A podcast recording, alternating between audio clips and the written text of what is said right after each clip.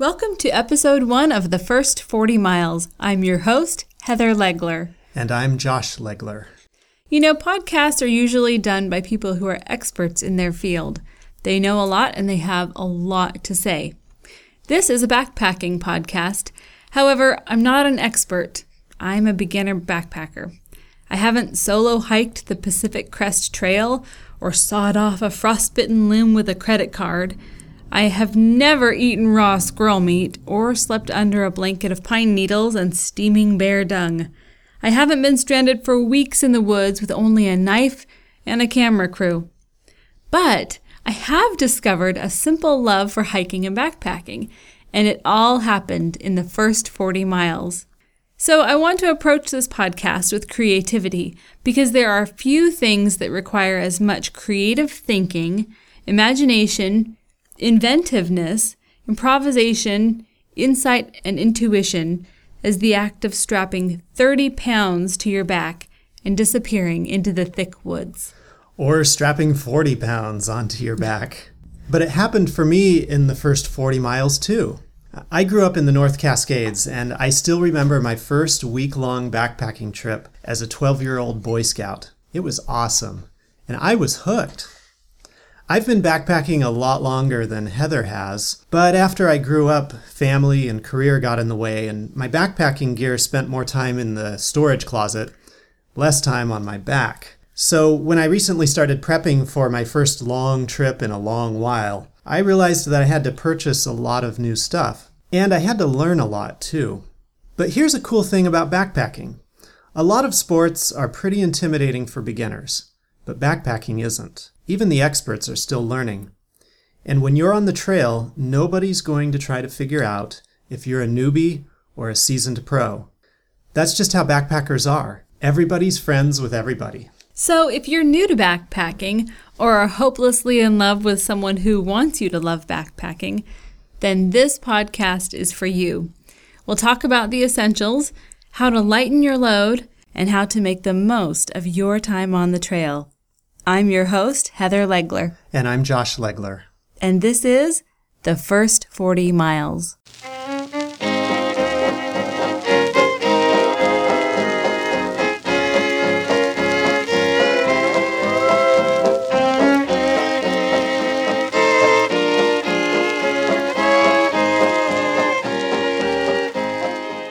Today on the first 40 miles, the top five things you can live without while backpacking. The Summit Gear Review will feature a lightweight way to improve your chances of survival. The Backpack Hack of the Week, you'll learn how to make a collapsible trail essential out of something from your recycle bin.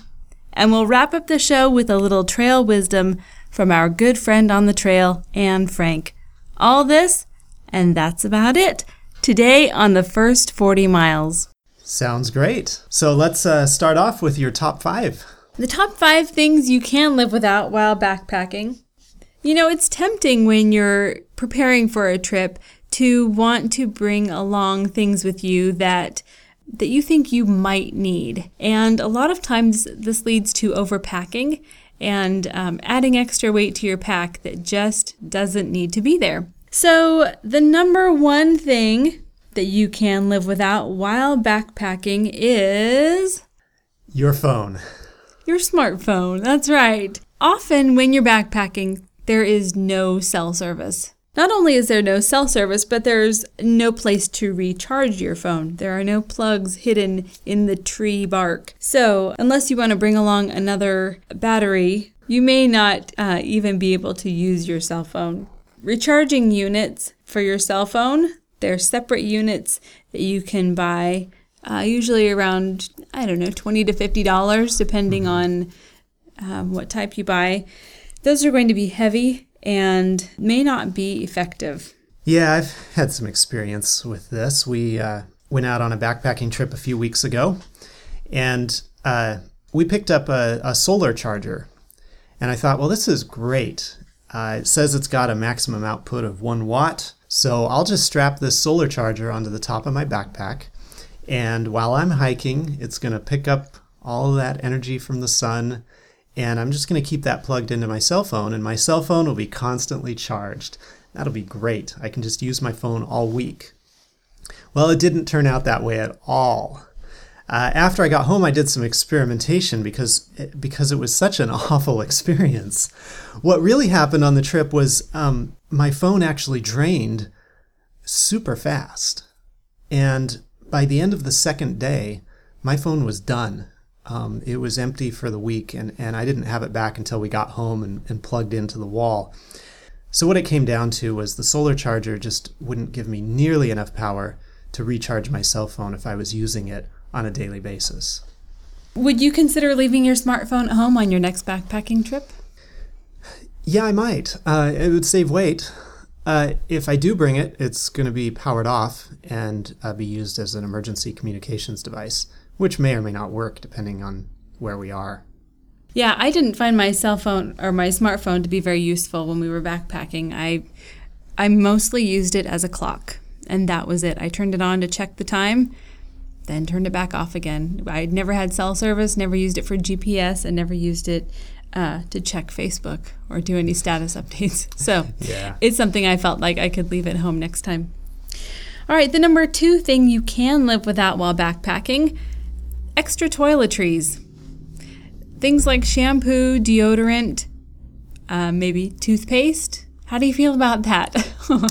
Yeah, I'm okay with that. I, I like to have my toothbrush because it makes my teeth feel clean, you know, get rid of all that plaque. But uh, are you really going to lose anything by going a week without toothpaste? No, a toothbrush works even if it doesn't have toothpaste. It gets your teeth clean feeling, um, and, and you eliminate not only the weight of the toothpaste, which may not sound like much, but also the risk of the toothpaste that it, if if it gets opened up or punctured, it's going to be a real mess in your pack. Yeah, another thing is um, often shampoo, deodorant, and toothpaste are highly scented and can attract animals just as much as a bag of corn nuts or chocolate. So, well, hygiene is still important on the trail. So, if you're going to take any toiletries at all, I would recommend things that do double duty, like unscented soap that can use be used for cleaning wounds and um, I've even heard of people brushing their teeth with soap. I wouldn't go that far. Uh, baking soda is another great thing that can also be used for deodorant and for brushing your teeth and for bee stings. And then a bottle of isopropyl alcohol that also goes a long way in personal hygiene care and is a double duty item. Sure, because uh, alcohol also does double duty as a fuel. All right, the number three thing that you can live without while backpacking is vitamins. I think a lot of people, when they go on the trail, they go ready to perform, ready to uh, accomplish something great. So by the time you get on the trail, time for preparation is past. If you're going out with a bottle of vitamins, I think it's kind of pointless. Right, you're there on the trail because you've spent the time preparing, and you're you're physically prepared. You're healthy because of how you eat every day. Uh, that one week is not going to make a big difference in your overall health when it comes to nutrition. Um, however, I would say that there may be some people for whom this is an exception, and I'm going to throw myself into that bucket. Uh, for years, I suffered with canker sores, and I couldn't figure out what was causing them. After lots and lots of trial and error, we figured out that for me, it was a lack of zinc. And as long as I have enough zinc, I have no canker sores. So for me, there's that risk if if I don't take those vitamins with me, you know, I just don't want to risk that say on day 2 or 3 of a week-long trip that I'm going to have a canker sore and have to deal with that for the rest of the week when I know that if I had brought a couple vitamins with me, those will keep the sores away. So that's my own unique situation. And some people may be in a boat like that where they know they've got a specific um, health issue that they want to prevent. But unless that's the boat that you're in, yeah, you, you can leave the extra vitamins home. True that. Thanks. Number four thing that you can live without while backpacking is a multi tool. And this includes anything that has those multi-function things that you pull out, the screwdriver, nail file, nose hair trimmer, whatever. They are so cool looking and they they do so many awesome things, but they're very heavy. And for the uh, for the things that you'll be doing on the trail, a lot of times just a single blade knife, or if you're um, trying to really cut down on weight, a razor blade will do the job just fine. Yeah, absolutely. That super cool multi tool, it weighs a lot. And uh, you're going to have to pack that if you bring it. Yeah, uphill and down. That's right. So, all right. The number five thing that you can live without while backpacking is coffee. And this is a very controversial item. I think coffee is a staple for a lot of people, but if we're going to be honest, coffee is a is a luxury. And if you take coffee with you, you're also going to have to factor in the additional weight that you'll need to pack to prepare the coffee. And for some people, that means a grinder, a press, filters, things like that. A lot of people use coffee as their pick me up. Uh, the caffeine in there increases your heart rate, it increases your um, alertness when you're sitting at your desk at work, sitting in your car behind the steering wheel. When your body is saying, hey, I don't have anything to do right now, I might as well go to sleep. The caffeine kicks it into awake mode and says, nope, stay awake. Well, when you're backpacking, believe me, your heart rate will be up. You will be active. That caffeine, if anything, is harming you at that point because it's increasing your heart rate further. It's it's keeping you alert when you're already alert. Uh, you just don't need it. Your heart is already going to be pumping uh, plenty fast to get you up that hill. You don't need the caffeine. It's not going to help. And if we're going to be honest with ourselves, it's also an addiction. So if you want to go out on the trail free from any kind of addiction or um, anything that's going to hold you back, then coffee is something that you can leave at home. And of course, that's why it's controversial that we uh, have it on our list because if you're a regular coffee drinker or really consume any caffeine product on a regular basis, then you're going to have withdrawal symptoms. And I know you're going to be uh, nervous about having those symptoms while you're on a backpacking trip, especially if it's your first. So keep that in mind. It may be a good idea to taper off of the caffeine before the trip. Yeah, and you'll find plenty of things to be excited about while you're backpacking, backpacking, and I'm sure you'll forget all about that lovely warm cup of coffee that you left behind at home. Yeah, nature will provide the excitement. That's right. It's great. All right, so the top five things that you can live without on a backpacking trip smartphone, extra toiletries, vitamins, that heavy multi tool, and your coffee. Well, here on the first 40 miles, we created the Summit Gear Review. It's the most comprehensive gear review system for backpacking gear, and it gives you a 360 unbiased look at backpacking gear before it goes into your pack.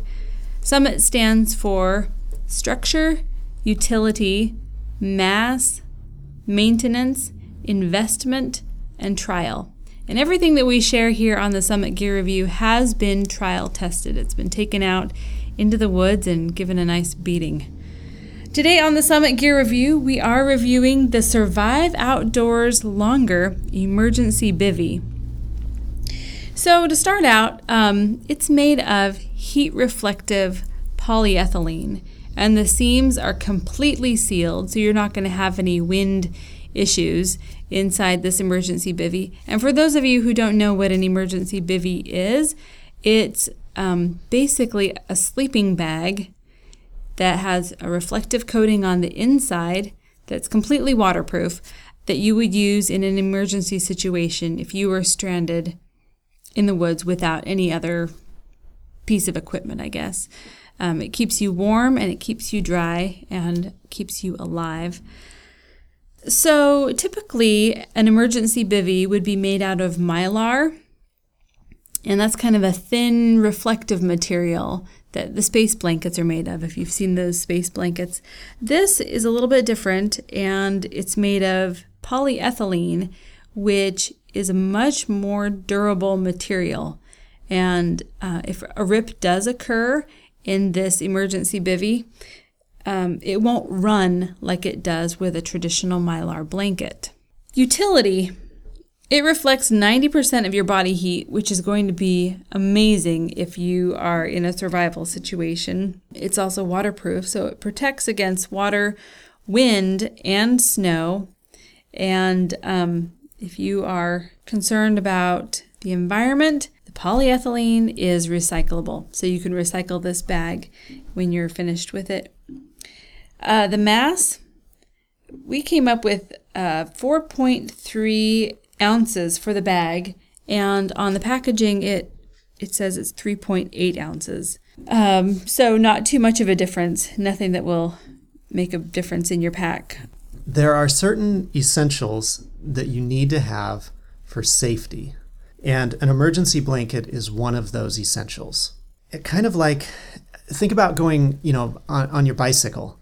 Yeah, you want to be as light as possible on your bike. It doesn't make sense to carry a bunch of extra stuff but you will always wear your helmet. The helmet is a non-negotiable. It's a, it's essential for your safety, so you're going to wear it.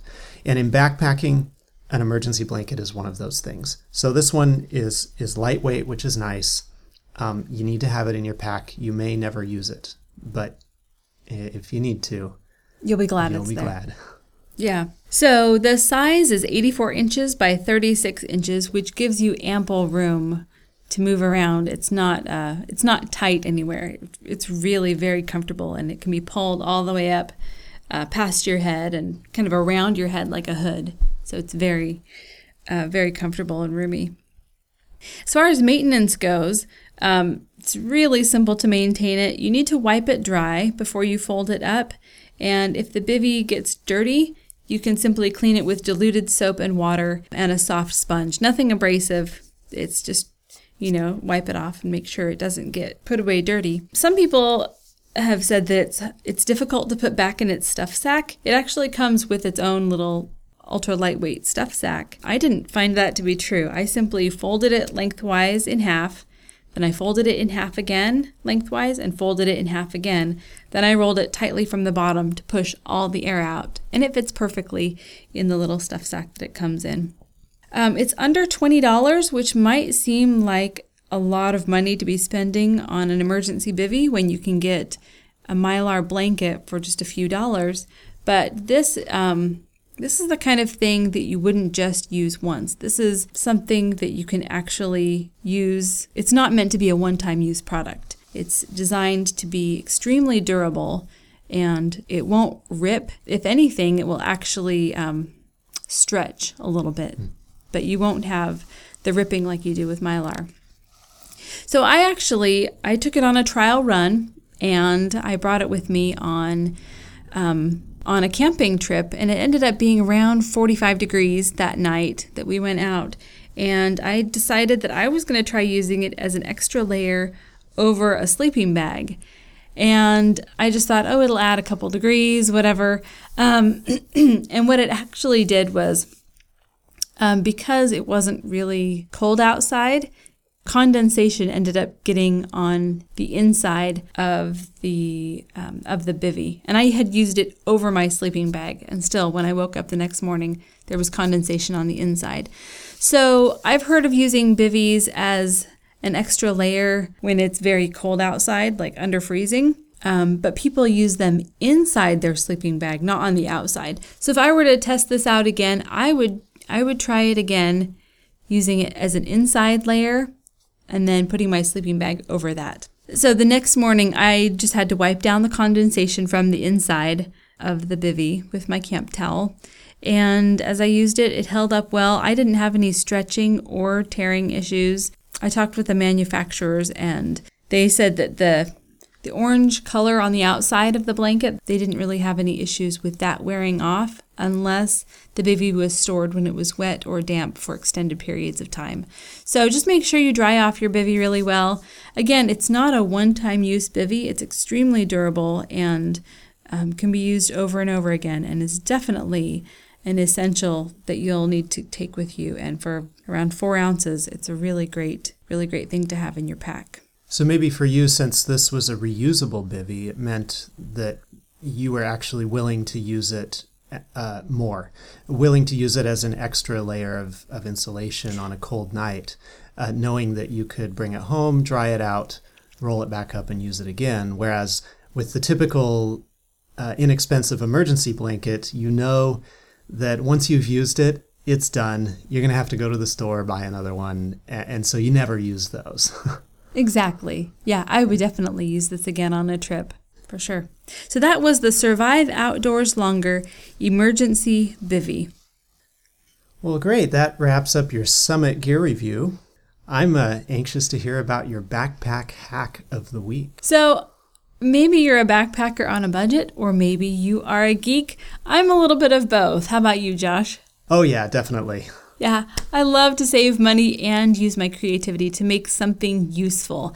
And there is no better place to do that than before you go on the trail, you can make something and take it with you. So today's backpack hack of the week is a DIY collapsible kitchen sink. And this seems kind of, might seem to you like kind of a frivolous thing. Like, who brings a kitchen sink on a backpacking trip? It's what we all joke about, right? Oh, yeah.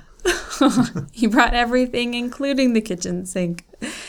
So, the sink can be used for laundry, which, if you're going to be doing some lightweight backpacking, you'll want to have something to wash, you know, your one other pair of socks in. Um, it's great for doing a few pieces of dishes, like if you just have a couple things that you need to rinse out. It's great for collecting water, uh, for having fire water on hand. If you decide to build a fire, you're going to need to have some water to put out the fire. It's a great little hard sided container that will protect your electronics too. So, this is a free project, takes about two minutes to make, and it weighs one ounce. If you buy a collapsible kitchen sink in the store, it's going to cost you know, between 20 and $25. So the tools that you will need are a pair of scissors or an X-Acto knife, and then you'll need an empty gallon milk jug, and just grab that from your recycle bin or steal it from your neighbor's recycle bin. And what you're going to do is take the X-Acto knife or the scissors and cut off the bottom half of the gallon milk jug. And the, the plastic of the gallon milk jug is such that you can actually fold it in.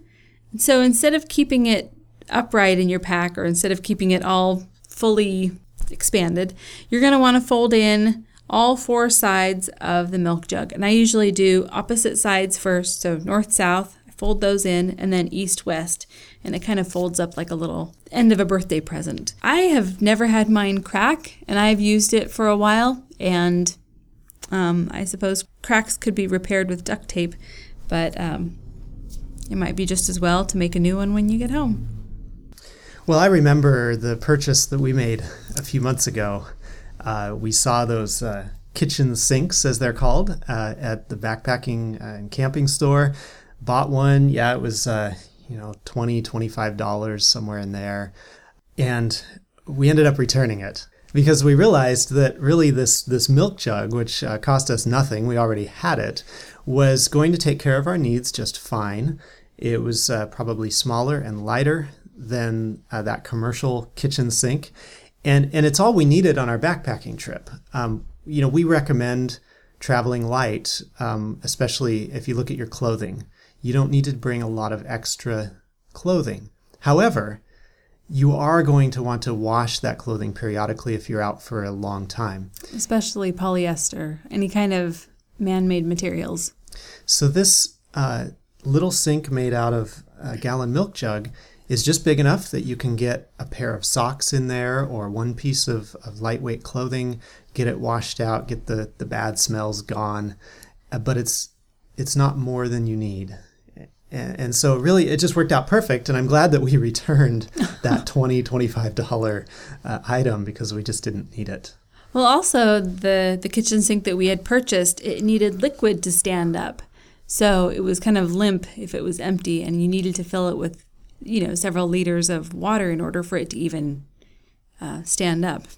So with this with this little DIY collapsible kitchen sink that you can make at home, you can put as much or as little water as you want in there and get the job done while you're on the trail. So there you go. There's our backpack hack of the week. We'll leave you with a little trail wisdom from our good friend on the trail, the diarist Anne Frank. She says, The best remedy for those who are afraid, lonely, or unhappy is to go outside, somewhere where they can be quite alone with the heavens, nature, and God. That's it for today. Thank you for listening. If you liked this podcast, like us on Facebook, the First 40 Miles Podcast. And we'll see you next time on the First 40 Miles.